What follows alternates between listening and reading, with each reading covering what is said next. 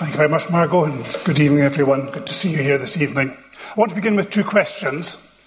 Question one If you could win any award in the world, what would it be? What would you choose? Anything, doesn't matter whether you've got the talents, or not anything. If you win it, what would you want? So you might say an Oscar, a, a Grammy, if you're into football, the Ballon d'Or, um, maybe one of various halls of fame. If you're in this country, become a knight or a dame, whatever.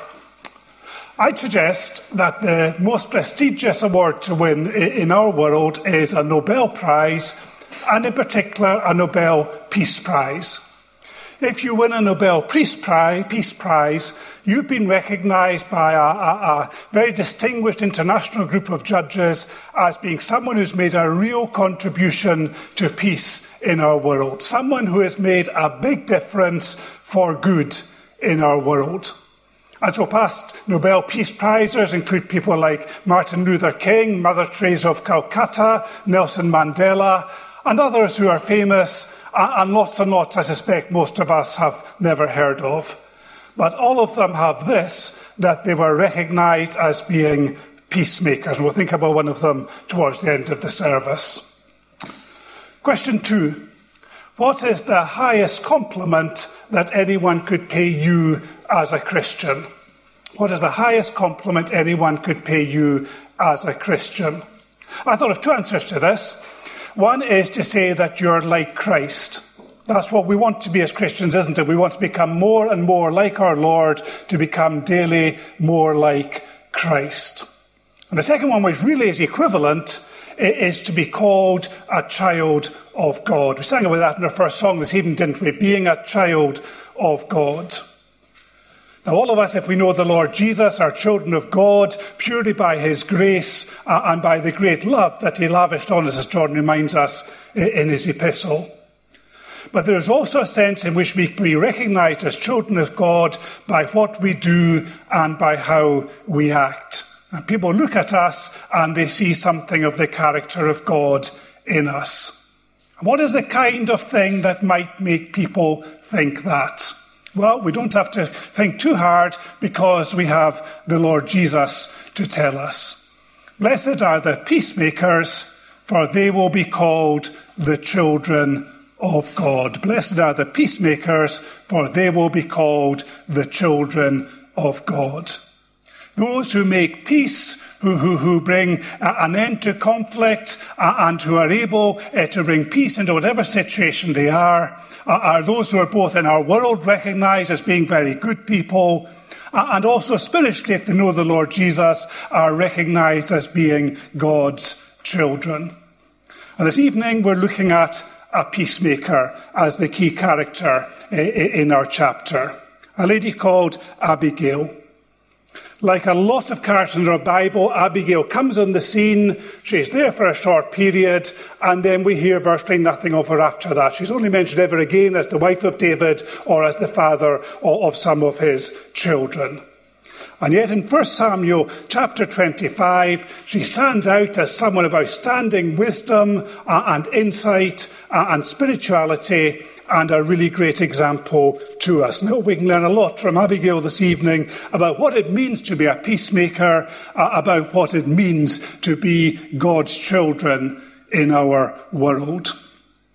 Before we dive into the chapter, just a little bit of context. Although it stands alone quite well, uh, 1 Samuel 25 obviously is part of the wider narrative of Samuel. Just one or two things to note from that. The chapter is bracketed by three weddings and a funeral. Funeral at the beginning is the funeral of Samuel. Samuel, who is probably the greatest Israelite since Moses, certainly since Joshua, uh, the greatest of the judges, a, a priest, a prophet, uh, and the one who anointed the first two kings of Israel. And Samuel now is gone. That's significant. Although Samuel's relationship with Saul had largely broken down, to some extent Samuel was probably still a restraint on Saul, and certainly an encouragement to David as the one who had anointed him and would give him the assurance that he remained God's choice for the king of Israel. So Samuel is gone. At the end of the chapter, we have the three weddings. Now, we're not going to get into polygamy here and the rights and wrongs of it. Um, God's plan and out there is one man and one woman, uh, um, but that's not the way it was in those days. Uh, and we see three weddings. One of them is David's wife being taken away from him by Saul. Michal, his wife, um, who is Saul's daughter, was taken away and given to someone else in marriage. And David has two weddings. And the significance of these two weddings is that he marries women from the tribe of Judah uh, uh and so uh, confirms his political status uh, uh, among the tribe. He is seen as one of them. Uh, and when it comes to being king later on, it's Judah who first recognized David. And no doubt what happens in this chapter, to some extent, has an influence on that. More broadly, as we look at the chapter in the context of 1 Samuel, we see it as somewhere where David is confirmed in his knowledge that he will be the king, and he is also challenged. And it is a maturing process for David as he is led to recognize the wrong that he almost did and to understand a bit more about what it takes to be God's chosen king. So it is a chapter of some significance in the book, but we don't want to focus on that this evening. Let's focus on the narrative and let's see what we can learn from it. So we have, first of all, what I've called the truculence of a miserly man. Truculence is someone who is very awkward, almost for the sake of being awkward, and is very aggressive in their dealings with others. And I think that's a good description of Nabal. So the first thing we learn about Nabal in the early verses of the chapter was that he was very wealthy. Before we even know his name, we're told about his wealth, the thousand goats and three thousand sheep that he had. He was a man who, in this world's terms, had done well. And yet, when we come to verse 3, uh, and we find out a bit more about Nabal. The comment on him was that he was a surly man and mean in his dealings. And that wasn't just the opinion of the writer to Samuel. Uh, as we go through the chapter, uh, we find that his own servants, his wife, David, everyone has a similar view of Nabal, that he is really uh, uh, an idiot, a fool, uh, and someone who is really difficult to deal with. A very unattractive character. But it's this man that David comes looking for help. David and his band of men, um, quite a big band by this stage, as we, we saw when he put his army together, they were dependent on the goodwill of, of people like Nabal. They were outlaws, uh, and they were dependent on others to be able to provide with them with what they needed. And they had made this deliberate decision they weren't going to take things for themselves. So David very deliberately had taken nothing from Nabal. Rather, he had protected Nabal's flocks uh, and made sure that others didn't come and take from them. And so David sends a very polite message to Nabal. And it really is polite. He talks about himself as Nabal's son. He, he, talks about what he has done for Nabal. And he very politely asks, Well, at this time of festival, when you're rejoicing at all that you've been given by God, can you spare something for me and for my men? And Nabal, if he was uh, in tune at all with the traditions of Eastern hospitality, Middle Eastern hospitality, he would have provided for David. That was what you did. If someone came to you in need, you didn't send them away, you provided for them. But Nabal was having none of it. And Nabal made these really rude uh, and quite uh, violent comments uh, about David. Who is the son of Jesse? As if he was a nobody, someone people had never heard of, even though he was a national hero, um, not just for killing Goliath, but for all his other exploits for the nation. He then talks about him as a servant who's broken away from his master. Uh, as if again he is a nobody, he is worthless. Why should he help him? Uh, and so says, well, why should I give him what I've built up for myself? I don't want to help this man David at all. He was a really miserly man, and on top of that, he was very aggressive. And at a human level, it's not at all surprising that David got quite upset about it. To be treated in this way, such a deliberate insult, it was no surprise that David felt, well, I need to go and do something about this. Lesson for us from Nabal, I don't want to dwell on him. As Christians, as believers in the Lord Jesus, there are two things I think it is very important we show in all our dealings with others. One is to be generous. Now, I'll be thinking the last few Sundays uh, about that and about our attitude towards money. And we are called to be generous, particularly to those who are in need. And then the second thing I think we're called to do is to treat everyone with respect. Not to show particular respect to those who have lots of things, to those who are powerful, to those who don't really need it, but to show respect to everyone and to treat them with real dignity. That, after all, is what our Saviour did. When Jesus was on this earth, he didn't differentiate between people, he treated everyone with respect. And in these regards, we need to be the complete opposite of, Nabal. Not miserly, not truculent, but generous and treating people with real respect and with dignity. So let's leave Nabal behind and let's look at Abigail. And I've called this section The Influence of a Wise Woman. So David's servants come back and they tell David what Nabal said. And David said, Well, I'm having none of this. Let's get our swords out. And he takes some of his men and they're on their way to destroy Abigail and to kill all the men and no doubt to take his land and his property as well. And Abigail hears about it. There's a servant here who has a small but very significant role in relaying to Abigail what has happened and in prompting her into action. But Abigail, as soon as she hears what's happened, she realizes she needs to do something. She can't just let this pass, otherwise, disaster is coming on their household. So she gets all this food together, much more, I think, than David asked for, perhaps expected, and she goes out and she goes to meet David. And as Abigail comes and she talks to David, I think she looks in three directions. She looks backwards. She looks at what's happened uh, uh, uh, and she recognizes that a wrong has been done to David, albeit she didn't know about it at the time. She recognizes a wrong has been done and that that idiot Nabal has done something which is very foolish as well as being very mean. She looks at the present and she presents to David all the things she's brought with her to try to make restitution for the wrong that's been done and to try uh, to uh, forestall David as he would seek to go uh, and to destroy Abigail. And then, perhaps most important of all, she looks to the future. And she recognizes David as the one who is going to be king. And she says to him, You can be sure that the Lord is going to be with you. You will achieve what the Lord has called you to achieve. And she said, Well, don't do something stupid now that's going to destroy that. Let me look at it a slightly different way. Making peace, and you'll see where I'm going pretty quickly, I think, in this. What happened with Abigail? So the first thing is that she recognized that there was a danger. David's righteous wrath had been ignited, and unless something was done, Nabal was going to pay the penalty for the wrong that he had done. As David had, as Nabal had insulted David and had treated him very badly, so he was going to face judgment for what he had done if nothing was done about it. Abigail recognizes the danger.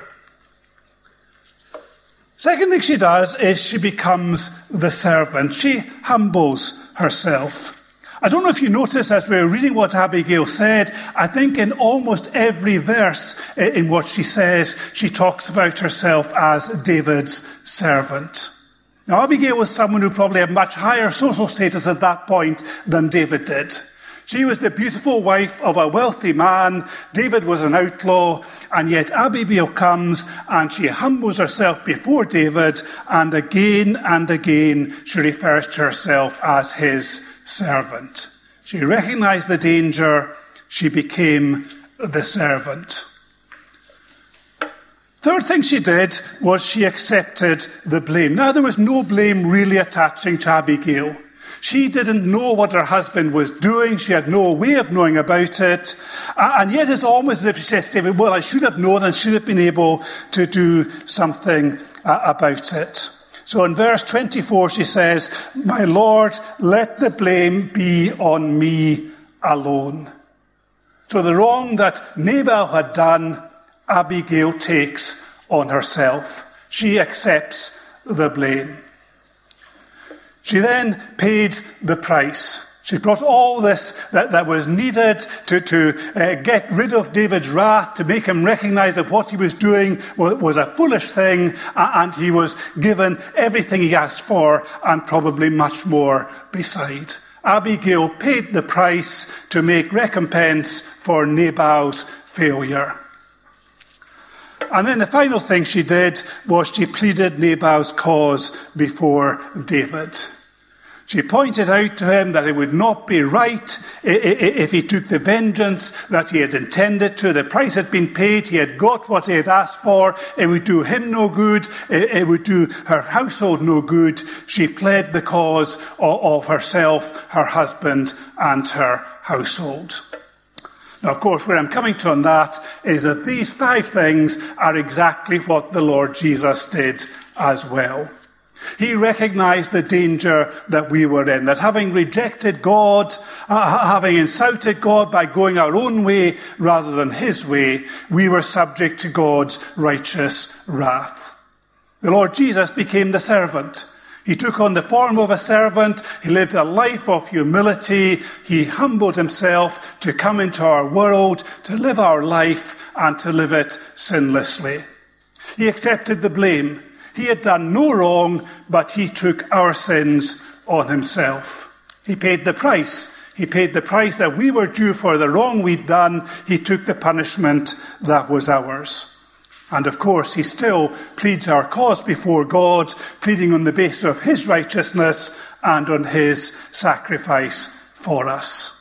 So, Abigail, the peacemaker, is a wonderful picture of Jesus, the peacemaker. So much more of a peacemaker in all that he has achieved. So, as we were looking at in Colossians recently, uh, and I've been slightly selective in ver- these verses, but to pick out uh, the bones of them, Colossians chapter 1, God was pleased to reconcile all to, all to himself, all things, by making peace through his blood, that's Jesus' blood, shed on the cross. Jesus became our peace when he went to the cross and when he took our place, accepted our blame, and paid the price that we were due. Abigail is a wonderful picture of Jesus, the peacemaker. And all of us are called to be peacemakers. I said we're called to be like Christ. We're called to be children of God, and a child of God is a peacemaker. And as we read through the New Testament again and again, we're told how important it is that we live at peace with people and that we make peace for others. So, Ephesians chapter 4, Paul says, Make every effort to keep the unity of the Spirit through the bond of peace. Colossians 3, Let the peace of Christ rule in your hearts, since as members of one body you are called to peace. Hebrews 12, Make every effort to live at peace with everyone and to be holy. Without holiness, no one will see the Lord. James chapter 3, Peacemakers who sow in peace reap a harvest of righteousness. Christians are called to be peacemakers. How sad it is in our churches when people fall out uh, and can't get on with one another, uh, uh, and the peace and the unity that we should have is destroyed. If we have that situation, if we're in that situation ourselves, we need to make peace with whoever it is that we have the problem with. If we see others in that kind of situation, we need to think, what can we do to help make peace in our church. But more widely in our world, Christians are called to be those who pursue peace. And in our workplace, around our homes, among those we associate with. If there are issues between people, then Christians should be those who are able to go in and doing the kind of thing that Abigail did, that our Lord Himself did. We should be the, those who are able to make peace. So let's resolve to go out and, as far as we can, to be peacemakers this week. One more thing I want to talk about just now is the providence of our gracious God.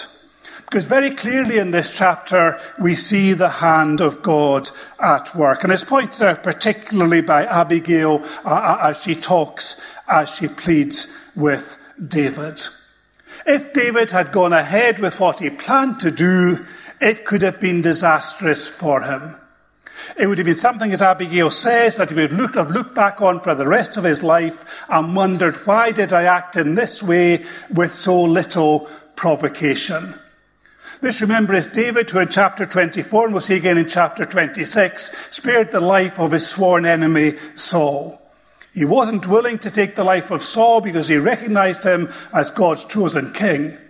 And yet he was willing to take the life of Nabal, who'd done a much smaller thing to him than Saul, and alongside that, to take the lives of all those with Nabal. It would have been disastrous in terms of David's authority to be king, disastrous too politically in terms of how he would have been seen in the tribe of Judah and further afield.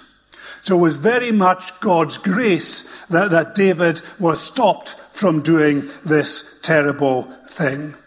And stopped by this wonderful, wise woman, Abigail as she talks to him and as she reminds him of who he is and who he will be and what the Lord has called him to. And she says, verse 31 My master will not have on his conscience the staggering burden of needless bloodshed or of having avenged himself. And then David, in verse 32 onward, recognizes the wisdom, the good judgment of Abigail, and that the Lord has been in this. What do we learn from that? One thing I think we need to learn is that we need to be willing to have our faults pointed out by others. If there is something in our lives that is wrong and someone comes and lovingly, graciously points it out to us, we should examine our hearts and say, is that really the way I am? And if it is, we should be willing to repent of it and to praise God for someone who cared enough about us to point it out.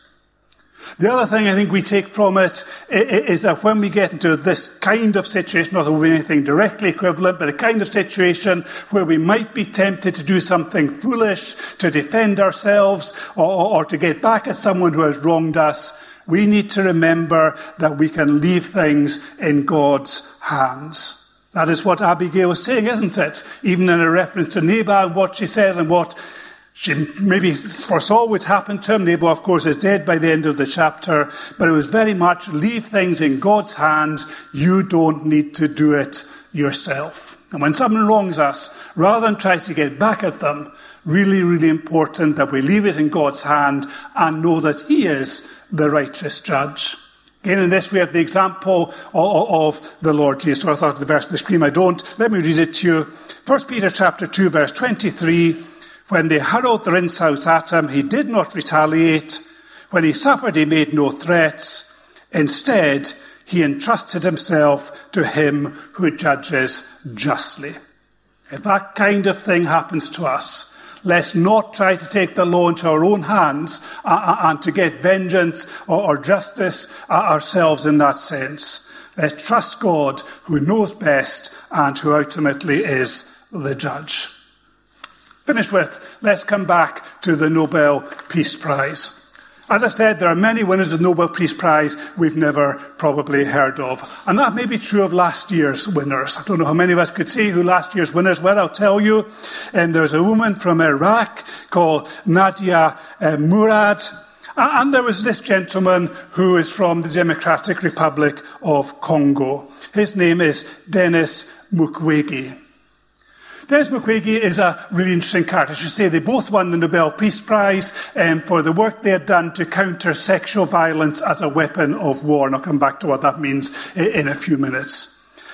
Denis Mukwege is a doctor who, who grew up in a Christian home. His father was a Pentecostal pastor. When he was a boy, he went with his father to a, another boy who was dying, uh, and they prayed with him, but there was nothing more they could do. And Denis said to his father, Well, why couldn't you help him more, Dad? And his father said, I couldn't do it because I'm a pastor, not a doctor. And at that point, Denis decided he was going to take up medicine and he was going to spend his life trying to help people and to heal them. So he did. He grew up and he took a medical degree and he decided to specialize in gynecology. And the reason for that was there was such a high death rate after birth uh, among women in the Democratic Republic of Congo. But as he started to practice, Denis came across a terrible situation woman after woman who had been raped and mutilated as part of the war in Congo.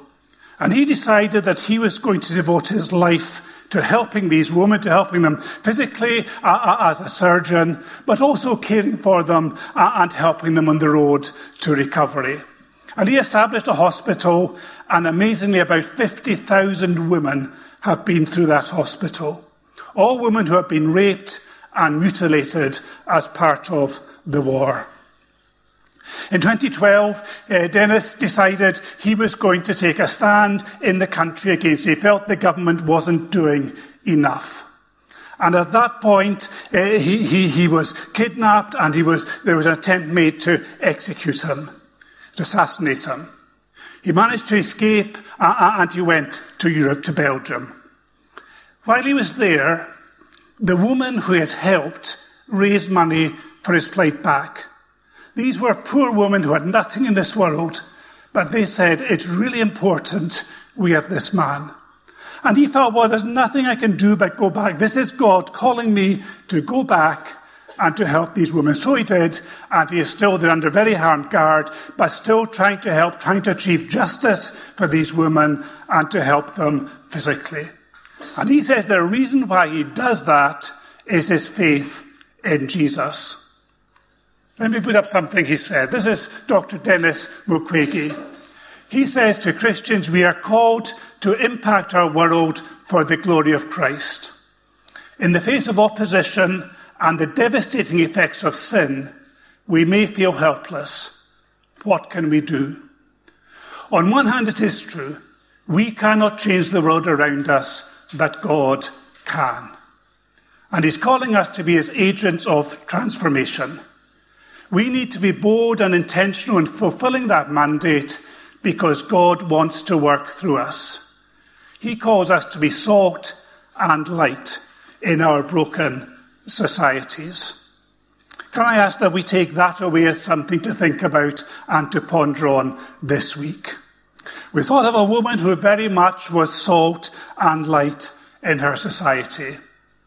We've thought of a Saviour who was the agent of transformation, as Denis Mukwege calls it, who came into this world, who took our place, and who has changed our lives completely. What can I do in my situation to serve Christ, to be salt and light, to be a peacemaker, and to help others? Probably not going to be that dramatic um, uh, uh, of the kind of thing we've been thinking about this evening. But is there something I can do this week to bring about peace and justice in the area where I am? And so to be seen by others as someone who is truly a child of God. Let's pray together. Our Father, we thank you for your word to us this evening. We thank you for this woman, Abigail, and for the uh, tremendous wisdom that she had as she was faced with this uh, terrible and potentially disastrous situation, and how she was able to be a true peacemaker and to confirm David in his faith and to help him understand more your way and to save her family uh, from uh, imminent disaster. We thank you more for the Lord Jesus and for the way that he came into our situation and he took our blame and he paid the price that was ours so that we could be at peace with God. And we pray you will help us to be peacemakers too where we are. That whatever situations we may face where there is conflict uh, and where there are difficulties between people, but we may be those who display the character of Christ uh, and are able to be his agents uh, and to work for good in our world. Help us truly to be peacemakers in whatever situation you have placed us, that we may honour and glorify your name. Thank you for our time together. We commit ourselves to you and pray for your blessing throughout this week as we ask in the name of the Lord Jesus. Amen.